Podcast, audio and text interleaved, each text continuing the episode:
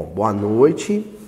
Vamos iniciar então mais uma reunião nossa do estudo do Evangelho de Mateus, o livro de Mateus. Nós estamos estudando já há alguns anos já, né? Esse livro, atualmente estamos no capítulo quinze, né?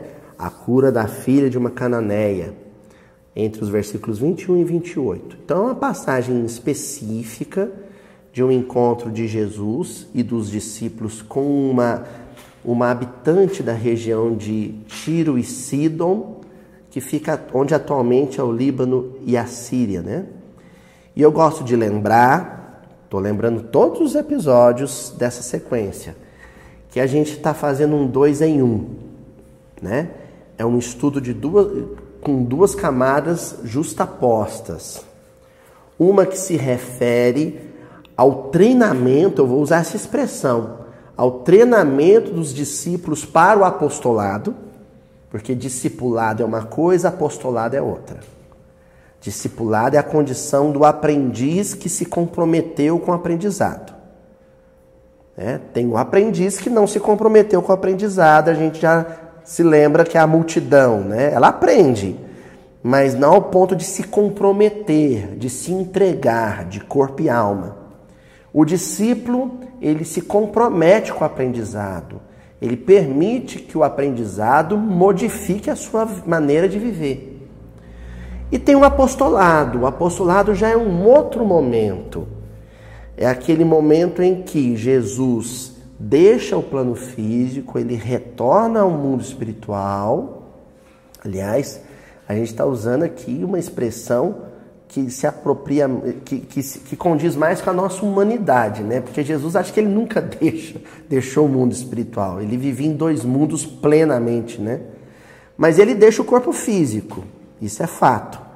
E aí quem assume a tutela do movimento cristão na Terra são os apóstolos, da palavra grega apostolém, né? O mensageiro, o arauto, aquele que fala em nome do rei.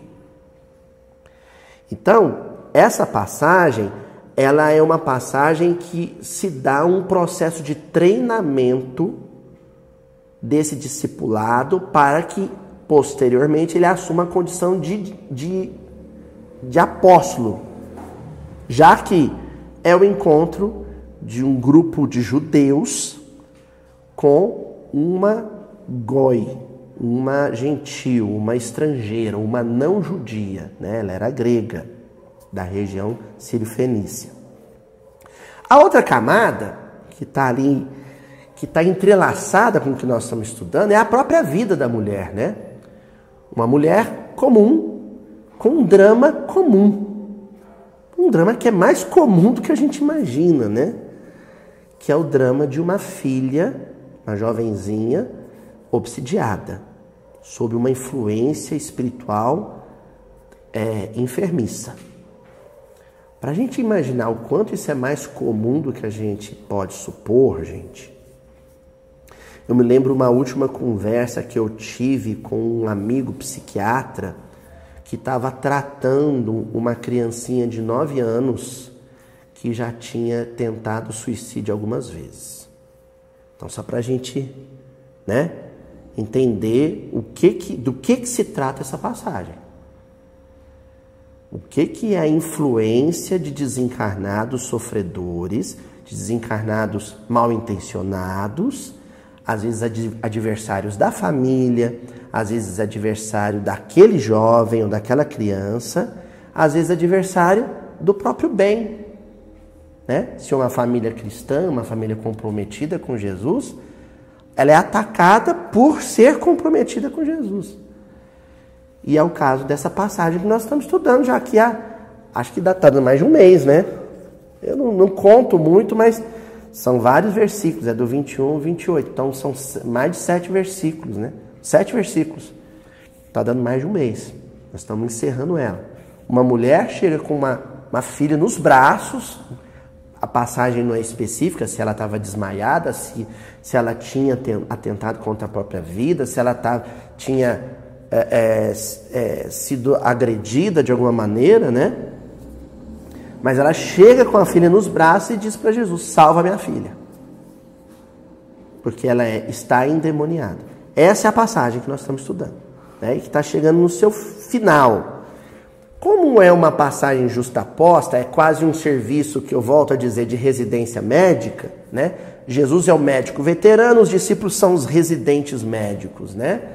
O, o, o veterano sabe o que fazer, sabe como tratar, sabe o procedimento, mas ele tem que fingir que não sabe. Por quê? Para o aluno, né? O aluno se posicionar, ele só ia lhe dar o retoque, mas a ideia é que o aluno aprenda a medicar, a dar o, o socorro. Ele, o médico veterano, tem que fingir que não sabe. Então ele, ele propõe ali uma situação que era também muito comum na época, que é a xenofobia. O ódio, ódio mesmo, viu gente? Essa expressão não é um exagero quando a gente fala da antiguidade, mas o ódio que a família judia tinha dos estrangeiros. Mandava a tradição que a, a, a, as benesses espirituais do povo de Israel não fossem estendidas aos estrangeiros. E ela era uma estrangeira. Aí Jesus meio que propõe a situação. Tá, e agora o que, que eu faço? A mulher está desesperada, com uma filha em, em, em desajuste, desajuste psíquico, com um drama psíquico. Socorro ou não socorro? Amparo ou não amparo? Medico ou não medico? A tradição diz que não. O que, que eu faço? E ele faz isso de uma maneira tão inteligente que ele vai deixar que a mulher meio que responda para os discípulos. Porque ele pergunta para ela, como uma, na forma de afirmativa. É uma pergunta que se apresenta como afirmativa. Ele diz para ela, olha, eu não posso, diz a tradição que eu não posso te ajudar, porque é, eu não posso alimentar os cachorrinhos com o alimento da mesa da família. Detalhe, antes que os amantes de pets, viu, dona Cíntia, falam assim, mas que absurdo!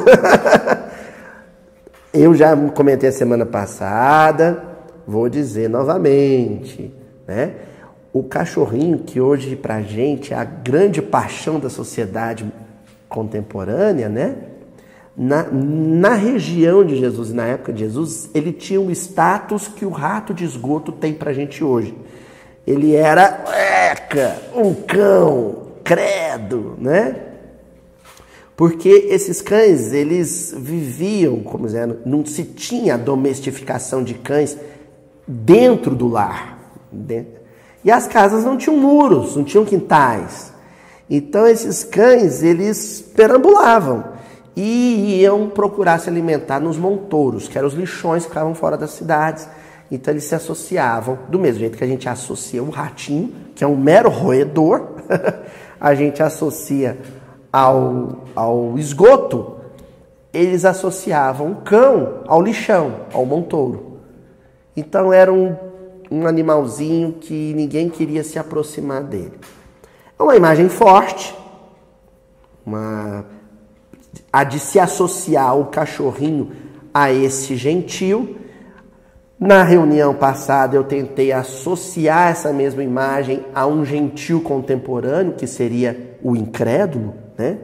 Ou aquele que não tem afinidade qualquer com temas de teor espiritual ou religioso. Aquele, ó, religião, passo longe, espiritualidade também. São duas coisas distintas, né? E aí a gente conversou um pouco sobre isso, que essa, é, muito embora essa mulher fosse de uma tradição politeísta, a relação dela com o monoteísmo era, até então, de incredulidade. Eu não sei se eu creio nesse Deus imaterial e único dos judeus. E aí a gente chega no versículo de hoje, que é o versículo vinte e sete, né? A resposta que a mulher dá para Jesus sobre a história do cachorrinho, se deve ou não alimentar o, ca o cachorrinho com o mesmo alimento das crianças da família, né? Contar uma história engraçada. Minha irmã vai matar de eu contar isso. Outro dia, minha irmã tem uma shih tzu. É shih tzu que fala, né? É a paixão dela, né? E ela foi fazer, preparar a refeição da cachorrinha e pôs uma carninha moída lá. Eu, eu manjo um pouquinho de carne, né? De, de cozinheiro, né? Eu falei, escuta, que carne que é essa? Ela falou assim, Ah, um patinho. Eu falei, ô, oh, na minha casa não com patinho, não. Uma fraldinha, uma carninha mais barata, velho. Ela, é, mas essa, essa minha cachorra come. Né? A pergunta é essa, né? Se deve alimentar o cachorrinho com o mesmo tipo de carne, com o mesmo corte de carne que se alimenta um humano, né? É a pergunta que se faz aqui. E a mulher responde, capítulo quinze, versículo vinte e sete. Ela, porém, disse, sim, Senhor, mas também os cachorrinhos comem das migalhas que caem da mesa de seus senhores. O alimento é o mesmo, a condição do acesso é diferente. A refeição é servida para quem está à mesa, para os humanos. Mas a, o cachorrinho vai, senta do ladinho, faz aquela carinha do gatinho de botas, né? Aquela carinha mais dengosa, e aí ele ganha ali um... um né? Um, um pedacinho da carne, um pedacinho do pão que está sendo servido à mesa. Essa é a situação figurativa. De fato, o que ela está dizendo é a espiritualidade que a princípio chega para aqueles espíritos que já têm uma experiência, uma bagagem pretérita nesse campo, né? E aí a gente tem que ir lá no caminho da luz, ver a tradição espiritual do povo de Israel, né? Antes mesmo de se formar o povo de Israel, porque são capelinos, são, são exilados de, de outros sistemas planetários que chegam aqui e têm esse traço característico, civilizatório. São povos com muita experiência no campo da espiritualidade. Então a refeição espiritual que é servida para eles... é servida, servida para eles, mas existe, vamos dizer assim, é, o, o, o benefício indireto e tardio aos outros povos que não tinham a mesma tradição. E isso, inclusive, estava dentro do programa de, de ensino, do plano de ensino, tá? Do plano de ensino de Jesus. Essa mulher, ela demonstra entender isso, os discípulos não. Que brincadeira, hein? Ela entende isso, ela fala assim, mas eu sei que nesse processo em que o Senhor está ensinando esse grupo, eu posso me beneficiar dele. Não é assim? Não é o que acontece no hospital escola, no hospital universitário? Daquela aula... do médico com o residente médico, quem que se beneficia? O objeto de estudo, no caso, o paciente. Ele é um grande beneficiado daquele processo.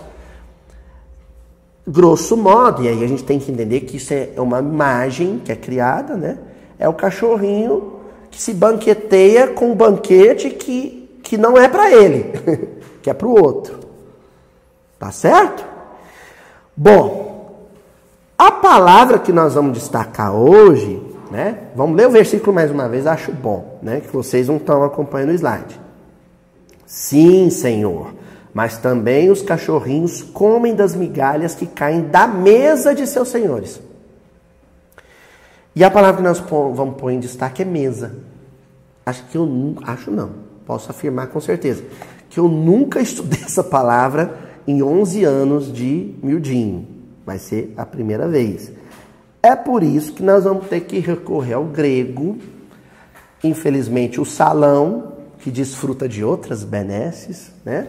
Depois vai correr no episódio que já sai na próxima semana e vai ver lá as palavrinhas gregas.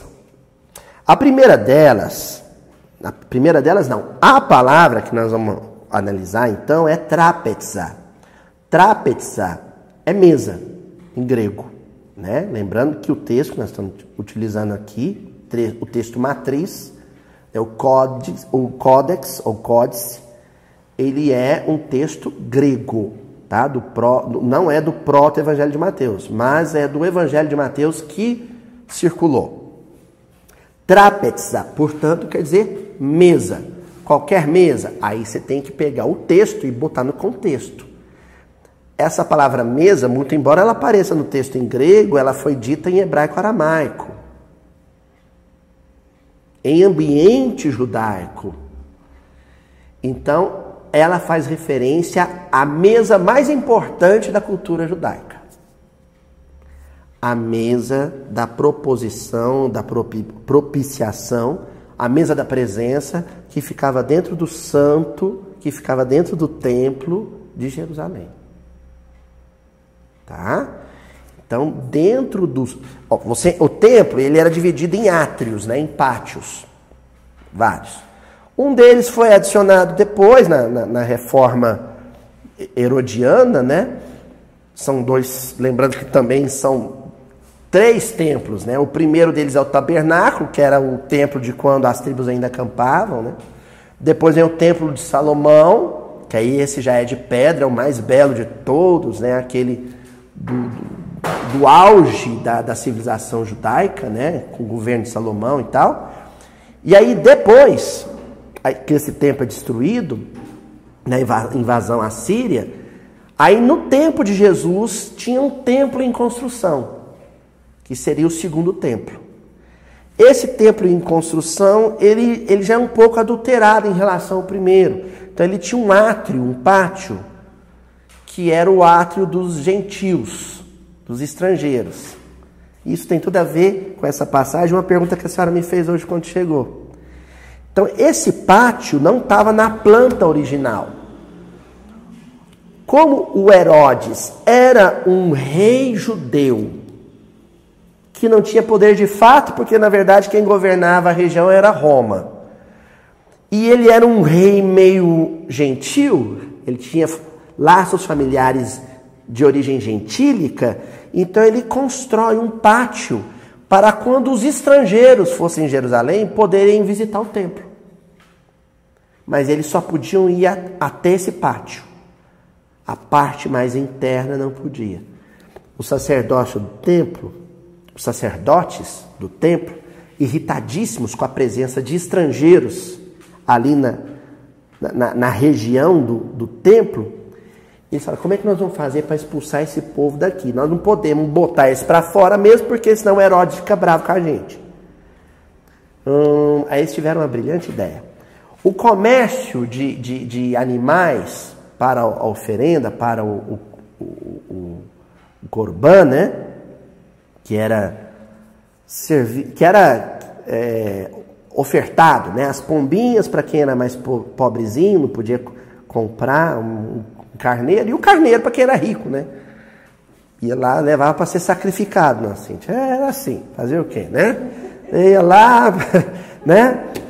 É, esses dias, ó, eu, eu tô cheio dessas histórias dentro da história, eu já vou retornar no pátio, viu, gente? O Chico teve uma tarefinha, né? A tarefinha de casa era criar um novo final para a história dos três porquinhos. Aí a Juliana chegou para o Chico e falou assim, filho, qual que é o outro final que você quer para a história dos três porquinhos? Aí ele falou assim, o lobo mal come os três porquinhos. Aí a Juliana falou assim, mas meu filho, a gente não pode criar uma, uma situação em que o lobo mal senta numa mesa para lanchar com os três porquinhos, todo mundo junto? Ele... Não, é para comer todos os porquinhos.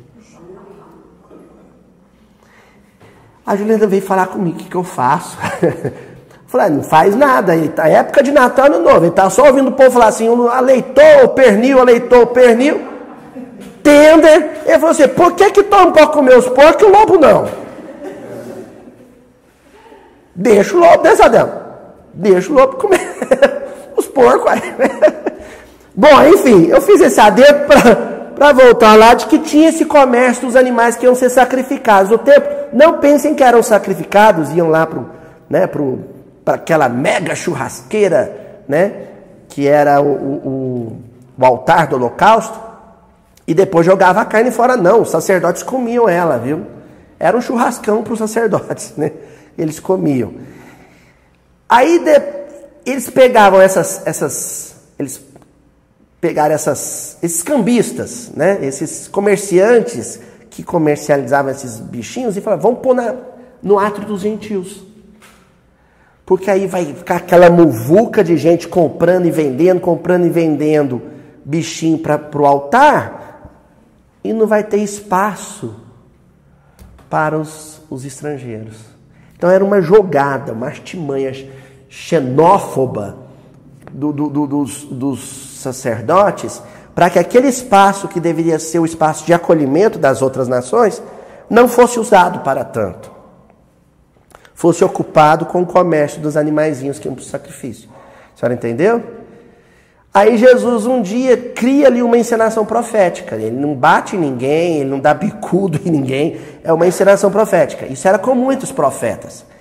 Quando o profeta queria dar muita cor, muita é, é, vivacidade para o ensino, ele criava um, um teatrinho. Então ele vai lá, pega uma barraquinha, joga no chão, pega os bichinhos, solta os bichinhos, abre as gaiolas, solta os carneirinhos, no... aí para todo mundo, né? Tipo a vez que o pessoal conta que o Chico bateu na mesa assim, na mesa da comunhão, todo mundo olhou para ele e falou assim, os espíritas estão desencarnando mal. Uma encenação profética do Chico, né? E o, o Cristo fez isso. Aí todo mundo parou, olhou para ele. Na hora que olharam para ele, ele disse Isaías, a casa de meu pai será uma casa erguida para todas as nações.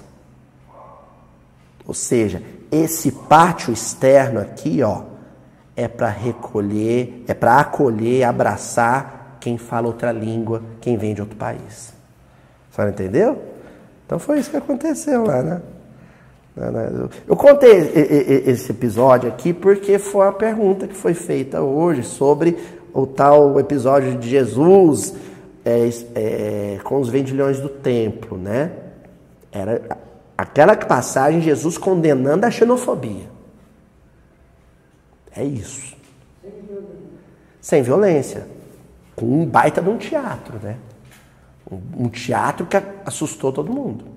Mas era comum, assustaria a gente. É tipo assim, uma vez, eu, quando eu fui na Itália, eu me assustei com um garçom, porque eu pedi uma coquinha, na, na época eu bebia, gente. É. Depois, depois eu me transformei. Eu pedi uma coquinha, né? E aí o garçom me deu uma bronca. Falou alto comigo, falou assim, Baquê! Vá tomar uma água. E eu falei, mas eu quero só uma coquinha. Ele insistia comigo que era para eu tomar água. Aí alguém disse para mim, não, aqui na Europa, quando você vai saborear um prato, né? Era em Nápoles, né? Você tem que tomar com água porque a Coca-Cola vai roubar o sabor. Só que era um italiano falando, em Nápoles. Você imagina, eu falei, isso não vai me bater, né? Então, como não era da minha cultura, eu assustava. Nós nos assustaríamos com esse gesto intenso de Jesus no templo. Um judeu da época, não. Porque era próprio. O judeu, quando ele ia num velório de alguém, ele rasgava a roupa do corpo chorando. Pegava a terra do chão, cinza e jogava na cabeça para demonstrar que ele estava sofrendo. É o temperamento do judeu na época. Aí para a gente parece exagero, mas é porque é outro contexto, né? É outro ambiente cultural. Mas enfim, tudo isso para a gente chegar no Santo dos Santos. Porque depois do pátio dos estrangeiros, vem o pátio dos judeus, aí tem o pátio dos varões, o pátio do, dos homens judeus, aí depois vem o santo. Né? Lá no santo, é, é o reservado, ali só entra sacerdote. É o setenta e dois. E ali dentro do sacerdote, só um dos sacerdotes, só um abria o véu do Santo dos Santos e ia para uma parte reservada. É o Santo dos Santos. É a parte mais santa dentro do santo. Ali só o sumo sacerdote. Né? Vocês não vão ver... Mas, né, essa mesma... Ah, só para voltar aqui, voltar o slide aqui e explicar para vocês, que é o seguinte, essa palavra, trápeza, ela é a junção de dois radicais gregos. O primeiro é tessa, tessares, que, que é quatro, e o outro é petzei. Petzei e tessares é a junção de duas palavras que vai formar trépatza. Tessares é quatro, petzei é pé. Quatro pés. Essa mesa aqui, ó. E a mesa da, da, da, do, do templo, ela era uma mesa retangular. Agora o pessoal vai ver em casa, né? O pessoal que está acompanhando em casa vai ver, vocês também depois, quando for assistir, a mesa da proposição, da propiciação ou da presença. O que, que é essa mesa? Dentro do santo tinha um mobiliário. Basicamente, no santo, três mobílias. Uma é a menorá. Vocês lembram de eu falar da menorá para vocês? O, aquele castiçal que tem sete hastes, né? É a menorá. A outra é o, o, o, o altarzinho dos, dos incensos. É, se você entrasse no santo, né? Aí ele era todo perfumado. Por que o incenso? Porque o incenso é a fumacinha subindo. E o perfume é, é o símbolo material da oração. Quando a gente ora, é como se a gente fosse um incenso aceso, entendeu? A gente emana o perfume da boa vibração e a fumacinha é a nossa vibração em movimento vertical. Então tinha o altarzinho lá dos incensos que eles acendiam e tinha a mesa das propo- da proposição. O que que tinha nessa mesa? Duas pilhas com pães ázimo. Pão ázimo é um biscoitão, é um pão sem fermento, tá? Duas pilhas com cada... Cada uma tendo seis pães. Total, doze pães. Um pão representando cada tribo de Israel. Entendeu? Era... Então tinha a mesa e ali duas pilhazinhas de pães. Vocês já agora mesmo vão me entender o que, que, é que, que é essa mesa, o que são esses pães. Para o pessoal de casa, e vocês depois, né? Eu trouxe aqui um, um, um que seria uma visão cortada do tabernáculo, que é o projeto original. Depois virou o templo de, Jeru- de Salomão, em Jerusalém, e depois virou o templo herodiano, que é o, o segundo templo. Tá? Hoje não tem templo lá mais. Roma destruiu o templo, né? No lugar hoje tem o Domo da Rocha, lá um, uma mesquita, uma das mais importantes mesquitas do islamismo. E a base do templo, o muro de arrimo do templo, está lá. É o Muro das Lamentações, onde o pessoal ora e se emociona e tal. No tabernáculo, aí tinha um véu, né, de camurça, assim, que separava o santo do Santo dos Santos. O que, que que tinha dentro do Santo dos Santos? A Arca da Aliança. Uma arca mesmo, um baúzão. Em cima, assim, da arca tinha dois querubins, né? E dentro da arca... as tábuas da lei, né, dos, dos dez mandamentos, estava lá dentro, né? Aí, uma vez, uma vez por mês, acho, ai gente, agora me fugiu da memória, tem tempo que eu mexi com essas coisas, não lembro direito, mas uma vez por mês, acho que era uma vez por mês, não, minto, perdão, o sábado, o Shabat, todo sábado, o sumo sacerdote entrava lá para fazer uma faxininha, né? Os sacerdotes entra... Enquanto os sacerdotes ficavam no santo, na parte anterior, trocava os pães. Agora vem um detalhezinho. Nossa, então, toda semana tinha que ficar trocando esses pães? Assim, né? Da onde vinham esses pães? De uma vilazinha ao lado de Jerusalém, que é uma vilazinha, uma aldeiazinha, onde nasceu e viveu o rei Davi. É a aldeia de Davi. Era lá que era feito os pães da proposição. Por isso é que essa vilazinha era chamada de Beit Lehem, Belém. A casa do pão, a vila do pão. Entendeu?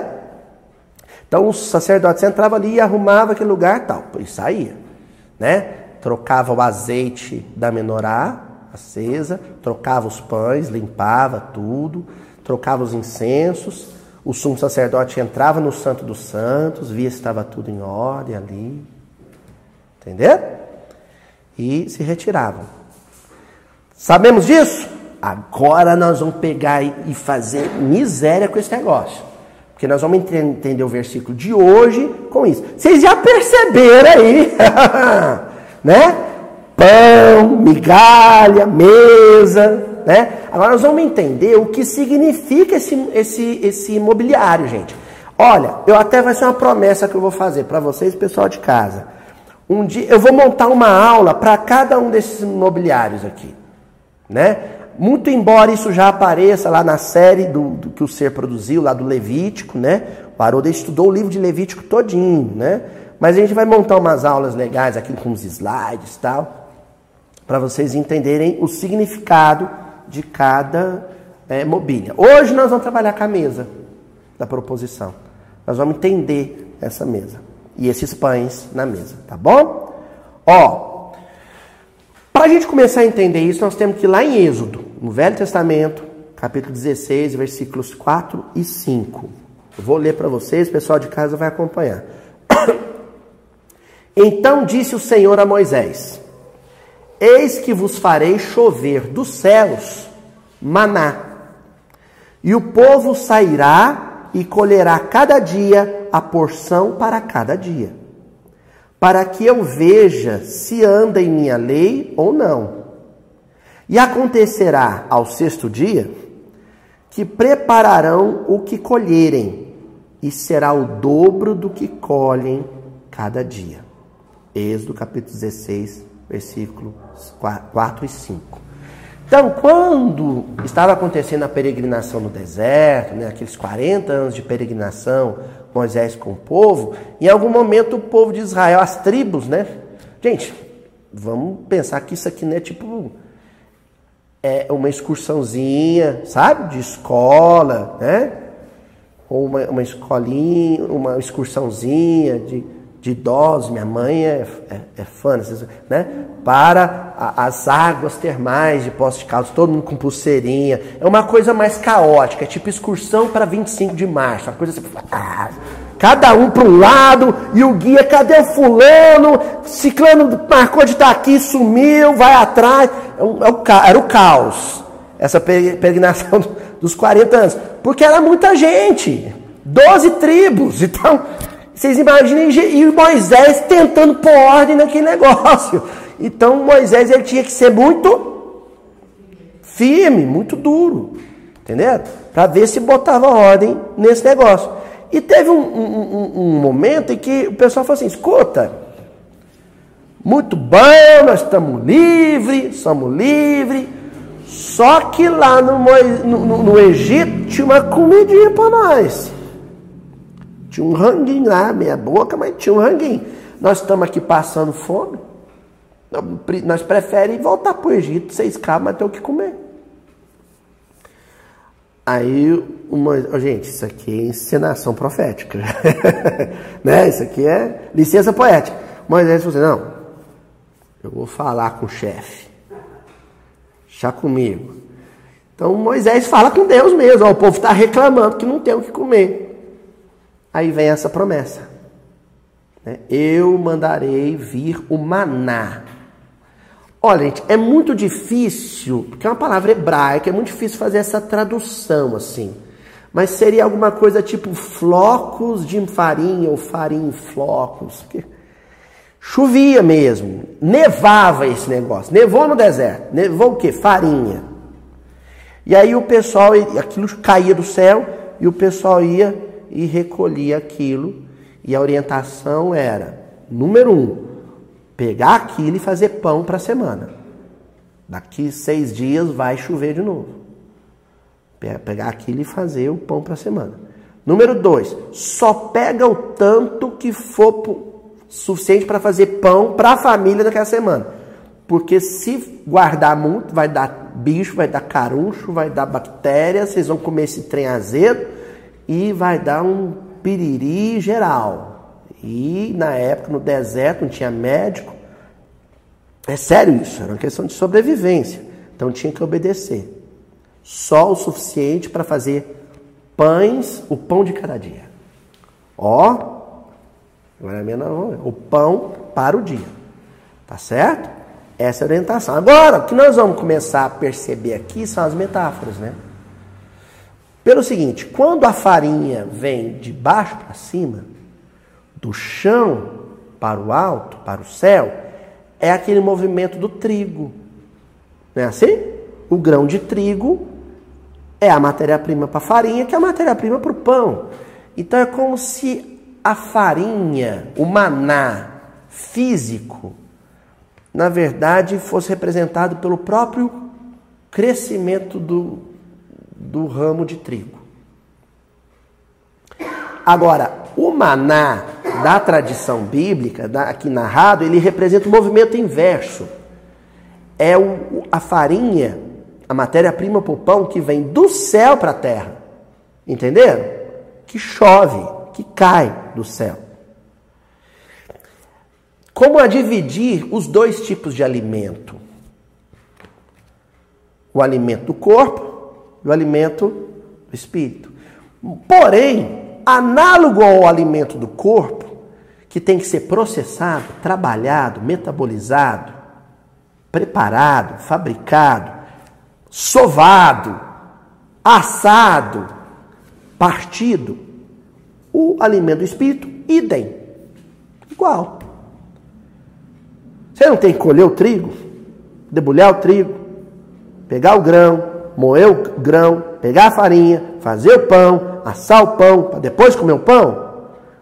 Os recursos espirituais que chovem sobre nossas cabeças, né? As línguas de fogo estão sobre vossas cabeças.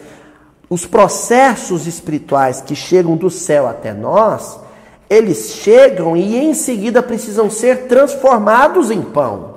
Não são pão em si mesmos. Até porque esses recursos espirituais, eles são diversos. Ora são palavras inspiradas, é a palestra que eu ouço, é o livro que eu leio, é a música que eu canto, é a conversa que eu estabeleço com alguém, mas também é a circunstância que eu vivo, é a situação que eu vivo, né? É como se fosse assim, o Miudinho que eu assisti dentro do salão aqui é maná para mim. É alimento que vem do céu. Porém, a circunstância constrangedora de eu chegar ali fora e encontrar meu carro roubado, com vidro quebrado, também é maná que vem do céu. Tudo que eu escutei ser dito aqui no salão, eu tenho que pegar, moer, sovar, preparar, assar e depois comer e partilhar com aqueles que eu amo. Mas a circunstância que se apresenta para mim, essa também eu tenho que pegar e processar ela. E transformar ela em pão espiritual. Entenderam? Então, mensagens articuladas, mensagens ditas e escritas e cantadas, é maná. Mensagens inarticuladas, não ditas, nem escritas, nem cantadas, também é maná. Vai virar pão ou não, segundo a minha boa vontade de processá-las, de transformá-las em alimento espiritual. O trabalho de Deus é só o de oferecer o maná. Fazer o pão é trabalho dos homens. Tá bom? Aí o que aconteceu? Quando Moisés, antes dele subir o Sinai para ter aquela conversa especialíssima com Deus para voltar com as tábuas, aconteceu um, um episódio muito simbólico para isso que a gente está falando aqui, que vai justificar a presença da mesa da presença nos santos. Que é o seguinte, setenta varões, né, setenta anciões, perdão, anciões, setenta anciãos da cultura judaica vão até o pé do monte acompanhando Moisés e Arão, que era o irmão dele. Daí a, a coisa dos setenta e dois sacerdotes e tal. Sabe o que, que eles fazem antes? Eles sentam em volta de uma mesa e comem pão e bebem. Eles fazem uma ceia. Um festim, uma refeição juntos, que é chamada de refeição da aliança. Depois que acaba aquela, aquela refeição ali, aí Moisés começa a subir o monte. Por que que isso é simbólico? Deus manda o maná, a, as tribos transformam o maná em pão, depois vão com o pão, comer o pão na presença de Deus, na base do Sinai, como a dizer assim, ó, oh, o que o Senhor pediu para eu fazer, eu fiz, então eu vim aqui para comer na presença do Senhor, em volta de uma mesa. Agora, em volta da, da mesa, né, são quatro pés, quatro posições possíveis de servos. O servo que não se compromete, mas aprende mesmo assim, olha só, que é a multidão, uma perna da mesa. O discípulo, que é aquele que já aprende e se compromete, outra perna da mesa. O apóstolo, que, que além de se comprometer, ajuda no processo de partilha do pão. E o mestre. Entendeu? Os quatro lados. Por que é uma mesa retangular? E o mestre. No caso aqui, ainda no Velho Testamento, representado pela figura de Yahvé. É como se nessa mesa que eles situaram ali, lembrando, gente, que é uma mesa com quatro pezinhos, mas é, é, é mais baixa, isso, bem lembrado, né? Mais baixinha, é uma mesa oriental, né? Então ali está presente, eu, não é dito isso no, no, no Velho Testamento, mas a gente, como a, a imagem é constituída, né? A gente imagina ali, esse sacerdote ceando ali em volta dessa mesa, que é uma mesa de pedra, né? Que ali na, na descrição bíblica, uma mesa de pedra ali, como se eles deixassem um lugarzinho de Deus ali, para eles estarem ceando juntos. Então, isso, essa cena, Êxodo capítulo dezesseis, versículo, perdão, Êxodo capítulo vinte e quatro, versículo onze, que diz assim: porém, eles viram a Deus, comeram e beberam. Olha, participar do banquete divino, da refeição da aliança, é a condição para que você consiga ver a Deus. Aí a gente faz referência ao Olam Rabá, que é o banquete celeste, é o banquete dos justos, é o mundo vindouro, né? De que o mundo da regenera... regenerado, mais que da regeneração, o mundo regenerado é aquele em que os homens, os justos, né, os regenerados, eles banqueteiam com Deus, dividindo na mesa a mesa. E ali, naquele cantinho do lado direito de quem entra. Você entrava no santo do lado direito, ia estar a mesa da proposição, da presença, e do lado esquerdo ia estar a menorá. Então, na mesa da proposição, você encontra ali a mesa, né? Aí vem a descrição. Aí a gente pensa que, que viagem, né? Que ela devia ser feita de, car... de, de, perdão, de madeira de acácia. Aí uma vez eu tive a, poss... a oportunidade de perguntar para um instrutor espiritual por que acácia. E ele olhou para mim assim, no fundo dos olhos, dona Joana. Falou assim, porque a acácia representa o temperamento do judeu da antiguidade. A acácia tem a rigidez, a solidez, a textura que permite a sustentação do templo, porque todo o tabernáculo era feito de acácia, e para durabilidade, para fazer a coisa ir adiante. Porém, a acácia do deserto, a acácia da Palestina, ela tem muitos espinhos. É espinhosa, temperamento difícil, entendeu? Então, por isso que a mesa da proposição é feita de acácia, porque ali representa o temperamento psíquico dessa civilização. E os doze pães ali, né? Aqueles mesmos pães que os setenta anciãos comeram na presença de Deus. Tá bom? Avançando. Mateus capítulo seis, versículo onze. O pão nosso dá-nos hoje. O pão de cada dia dá-nos hoje. Só que não é pão. Você não pede para Deus pão, porque Deus não vai entregar nada prontinho para você. O que, que você pede? O maná de cada dia. É uma referência bíblica a Êxodo. Então, acho graça, assim, tem, tem umas versões em aramaico, né? Do Pai Nosso, vocês já ouviram falando na internet? Não, não vai nessa não, gente. Porque, por exemplo, vocês vão, né, a, vocês vão encontrar lá o, o lehem, o pão. Lehem, né? Não é o pão. Muito provavelmente, como é uma referência a Êxodo, então é o maná nosso de cada dia, dá-nos hoje, né? Dar-nos as circunstâncias, as condições, né? As pessoas e as palavras que eu devo transformar em alimento espiritual com o meu esforço de assimilação, de compreensão,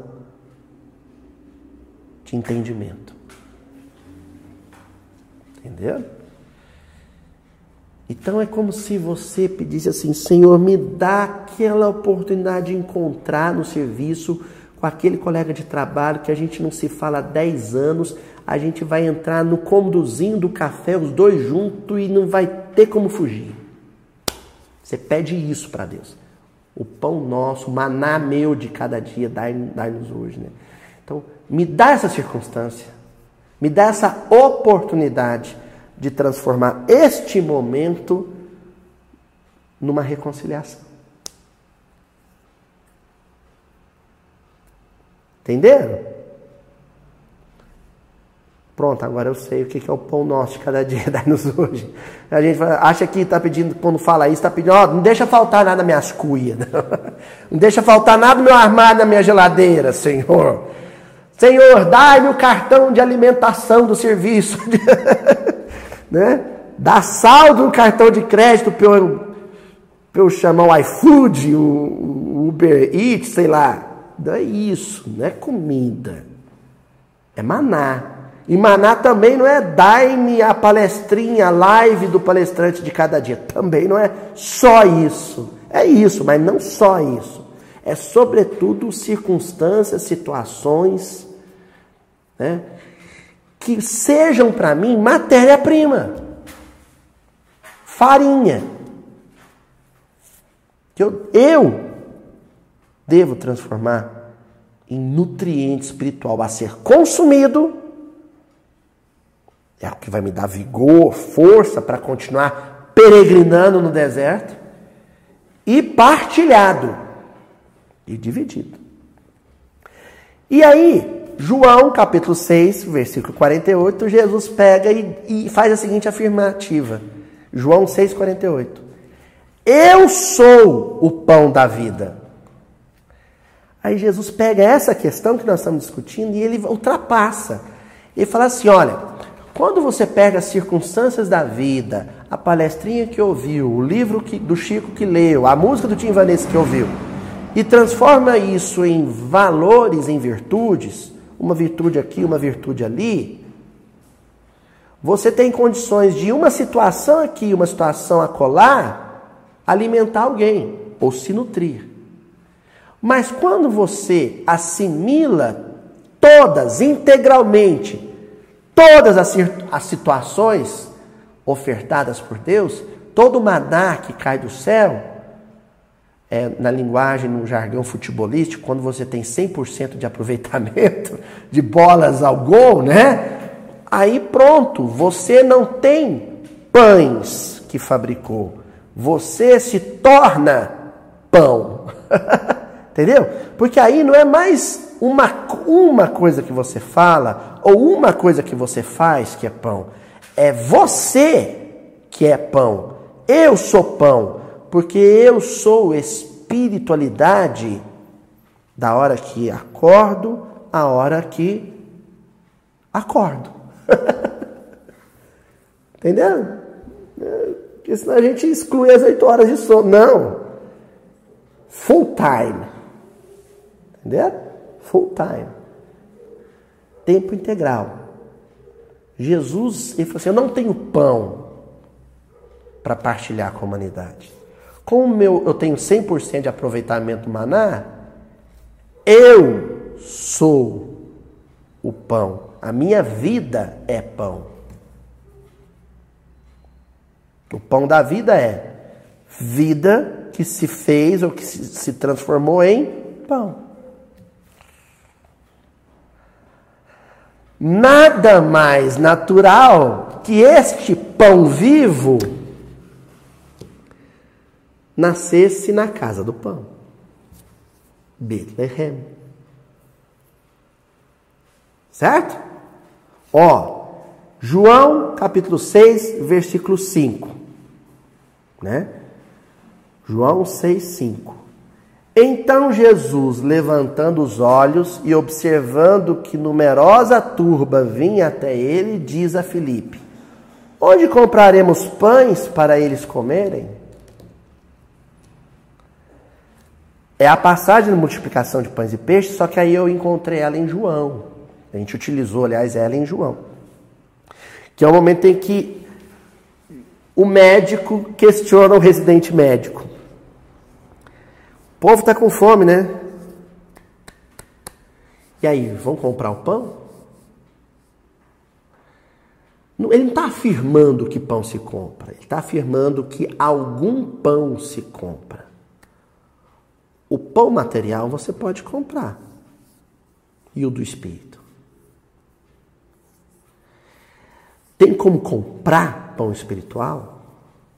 Ah, tem, Luiz, tem, porque eu, eu pedi no, na internet, vai chegar amanhã, vai chegar o Morro Alto, um livro super legal. Vai chegar, comprei, passei o cartão de crédito, comprei o Morro Alto. Comprei pão? Não. Comprei um pedaço de papel, escrito. Ah, mas eu, eu, eu, eu fui lá, eu comprei a passagem de avião, parcelei, peguei o avião e fui lá na Mansão do Caminho ver ao vivo lá um, um comentário do Evangelho do Divaldo. Comprei o pão? Não. Comprei um passeio edificante. Edificante. Mas o pão espiritual não se compra, se fabrica, se produz. A partir de uma dádiva divina. Por isso que essa, essa fala de Jesus com Filipe vem na forma de pergunta. Como se ele perguntasse: e aí, dá para comprar a espiritualidade? Não. Então não importa o quão endinheirado você seja, você vai ter que mendigar. Você vai ter que esmolar espiritualidade. Você vai ter que ajoelhar e pedir para Deus maná. E até que o maná venha, e até que você tenha vigor para fabricar o próprio pão, você vai ter que se nutrir das migalhas do pão que o outro já conseguiu fabricar. Opa! Ó, o versículo. Entenderam? O outro já recebe o maná e sabe fazer pão. Mas eu ainda não sei fazer pão, estou aprendendo. Até lá, mas eu não posso ficar sem espiritualidade nenhuma. Então eu vou me nutrir das migalhas espirituais que, o, que cai da mesa da proposição do outro, do templo espiritual do outro. Como assim?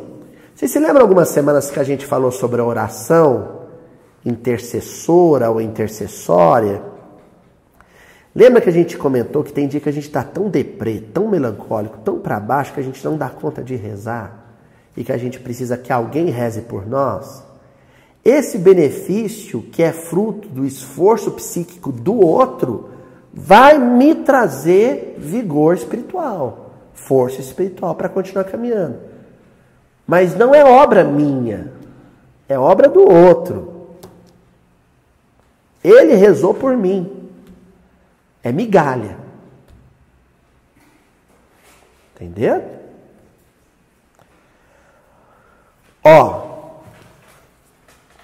Isso. Aí lá em Lucas, capítulo vinte e dois, versículo quatorze, nós já vamos ter uma passagem também muito conhecida de vocês. Quando chegou a hora, Jesus e seus apóstolos reclinaram-se à mesa. Que hora é essa? A famosa Santa Ceia. Ou, para ser mais técnico, o Seder de Pêssar, né? O jantar de Páscoa. Passou uma moto nervosa aqui agora, gente. O jantar de Páscoa. Então, Jesus, né? Quando chegou aquela hora da quinta-feira, a, a, a noite, né? Que antecedia, né, o início das festividades da, da, da Páscoa, Jesus e os discípulos se reclinaram sobre a mesa. Que situação que eles reproduziram ali? A refeição da, lei, da aliança aos pés do Monte Sinai, lá de Êxodo. Estão vendo como foi reproduzido a mesma situação? Aquela mesa em que Jesus sentou com os doze é a mesa da proposição. Ali está a mesa da proposição. Os discípulos estão representando as doze tribos. E Jesus está ali representando Deus. Quem vê a mim, vê ao Pai. Entendeu? Mateus capítulo vinte e seis, versículo vinte e seis. Ainda sobre o mesma, a mesma cena. Enquanto comiam, ó, a refeição da aliança. Enquanto comiam, Jesus tomou o pão, deu graças, partiu-o e deu aos seus discípulos, dizendo: tomem e comam, isto é meu corpo. Pausa dramática. Ó, primeiro ele está dizendo que esse pão representa o fruto do nosso esforço psíquico. Nós fabricamos esse pão com o maná que Deus deu para Israel. Só que o pão fabricado, sabe o que Deus quer que a gente faça com ele? Partilhe. Pronto. Essa passagem responde à cena de Jesus com a mulher cananeia. E aí, turma, eu devo ou não curar a filha dessa mulher? Mais tarde é que eles iam entender que sim. Ah, sim, Senhor, porque a espiritualidade que, nós, que é resultado do nosso esforço psíquico deve ser partilhada com os cachorrinhos também.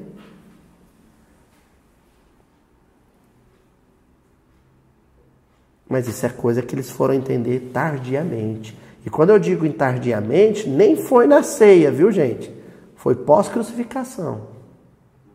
Caiu a ficha do que estava acontecendo. Olha, aí a gente chega no, no nosso fechamento, na lição, uma lição que inclusive a gente já estudou num Natal aí, nos muitos Natais que a gente fez os episódios de Natal, a gente estudou essa lição, só que não depois dessa explicação dos pães, da proposição, da mesa, da presença e tal. Hoje vocês vão ver com outros olhos, né? E vai entender melhor o versículo com essa lição do Jesus no Lar. Capítulo dois. Nós vamos começar com o capítulo dois e depois voltar para o um. A gente vai inverter. Então, capítulo dois do Jesus no Lar, né, o Lúcio, né? A Escola das Almas. Lá, nesse capítulo, Jesus está na casa de Pedro, ó, na casa de Pedro, em Cafarnaum, na Galileia. Foi o, uma das primeiras reuniões de espiritualidade que Jesus fez com os discípulos na casa de Pedro, o culto do Evangelho, né? Que não tinha o Evangelho livro, era um pergaminho do Velho Testamento, mas o Evangelho vivo estava ali na mesa, também está tudo certo, né? Nem, nem precisava de slide, viu, gente? O Evangelho estava projetado ali, né? Holograma psíquico, né? Então Jesus, numa conversa com a sogra de Pedro, né? Ele vira, vira, vira para ela e diz assim: o lar é a escola das almas. O templo, ó, o templo onde a sabedoria divina nos habilita. Porque pouco a pouco há o grande entendimento da humanidade. Detalhe, escola das almas, toda sinagoga de certa forma era uma, um, um, um, uma Beit Midrash, né? Uma casa de estudos. Só que a escola rabínica, a escola dos mestres, que era o Sinédrio, era um anexo no templo. Ficava lá no templo. É a escola lá onde se formou os mestres, né? Paulo, Gamaliel, era lá, no templo. Em seguida ele fala do templo. Aqui Jesus já desmonta toda a estrutura do clero, do clero de Jerusalém para os discípulos, dizendo assim: Pedro, você não precisa do Sinédrio e não precisa do templo para o entendimento quanto às verdades divinas. Você não precisa do Sinédrio nem do templo para transformar maná em pão. Sabe por quê? O seu lar, essa casinha aqui, é uma escola muito mais sofisticada que o Sinédrio e um templo muito mais suntuoso que o de Jerusalém. O lar. O ambiente doméstico, de convívio familiar. Aí ele acrescenta, há também, olha aqui, se não parece com tudo que a gente estudou, há também um banquete festivo na vida celestial, onde nossos sentimentos devem servir à glória do Pai. Há um banquete festivo, uma refeição da aliança, análoga àquela do Sinai e análogo à Santa Ceia. No lar, todos os dias, quando a gente senta à mesa, aquilo deve ser um ato litúrgico. Sentar na mesa com os familiares deve ser um ato religioso. Notem bem, nós não estamos falando que ah, é para fazer uma prece, ler um trechinho do Evangelho aberto ao acaso e pronto. Agora pode comer isso. Não. O conversar à mesa. O negócio é que na mesa não pode estar só a lasanha, a macarronada. Nove horas da noite. Ai. A feijoada, né? A... A quiche de abobrinha para os veganos. Né? Não, quiche não, que tem queijo, né? Aí não dá, né? É, a tortinha de abobrinha, né? Não, não pode dar só isso. Sabe o que, é que tem que estar na mesa também? Apetecendo a gente, cheirando bem, aguçando a fome? Afeto. Aqui, ó. Onde nossos sentimentos devem servir à glória do Pai. O pão da proposição à mesa é o sentimento. Não subestime a mesa da casa. Esse negócio de cada um ir comer num quarto, numa televisão diferente. Hum. E quando você precisa perguntar, nem aquele grito escandaloso que alardeava o vizinho, não tem mais nas casas. Sabe aquele assim, mãe, traz o papel higiênico. Fala baixo, menino, você me mata de vergonha. Nem isso não tem mais, sabe por quê? A comunicação entre, entre os cômodos é feita por WhatsApp. É muito impessoal, né? Sentem à mesa e compartilhem palavras e silêncios. Ó. Aí a gente volta no capítulo um do Jesus no Lar, o culto cristão no lar, que é o que inaugura o culto na casa de Pedro, que aí vai ter mais elementos para a gente saborear essa história da, da, da refeição da aliança em família. A família comum, família ordinária, família trivial, né? Jesus vira para Pedro e diz assim, Pedro, acendamos aqui, olha, estava em volta de uma mesinha lá. Pedro, acendamos aqui, então é luz, acender é luz. Acendamos aqui, em torno de quantos nos procuram assistência fraterna, uma claridade nova. Mas nesse casebre, ô mestre, é aqui. Aqui, nessa tapera de pescador, nós vamos acender uma luz que vai espantar as trevas do mundo todo, que vai afugentar a escuridão de todos os corações da humanidade. Começou ali. Casebrezinho, ó. A mesa de tua casa é o lar de teu pão.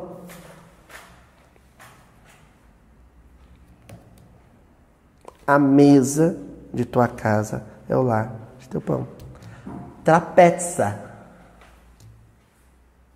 Não, fazer uma pronúncia grega, né? Trapeza. Trapeza, a mesa de quatro pés. A mesa de tua casa, o ambiente de confraternização psíquica, emocional, é o lar de teu pão.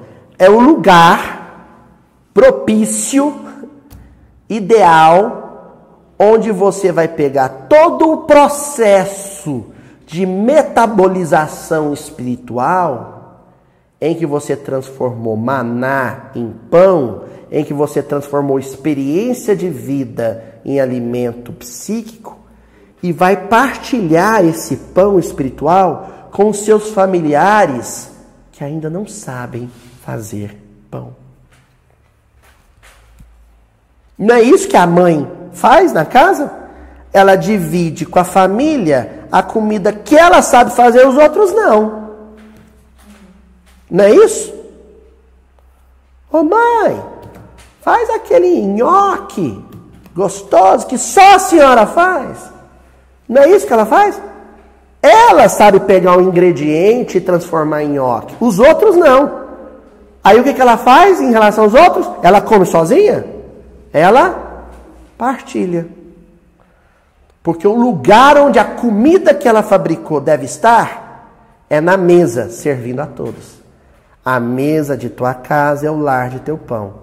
Nela recebes do Senhor o maná. Nela recebes do Senhor o alimento para cada dia. A resposta de Deus para Moisés: fala para o povo que eu vou mandar todo dia o maná do céu. Nela recebes do Senhor o alimento de cada dia. Porque não instalar ao redor... Por que não instalar ao redor dela, da mesa, trápeza, a sementeira da felicidade, da paz, na conversação e no pensamento? Conversação e pensamento. Som e silêncio. Não é isso a mesa da família? Um está falando, o outro está... escutando. Quem está falando está verbalizando, sonorizando o que pensou. E quem está pensando está escutando, assimilando o que o outro diz. Diálogo.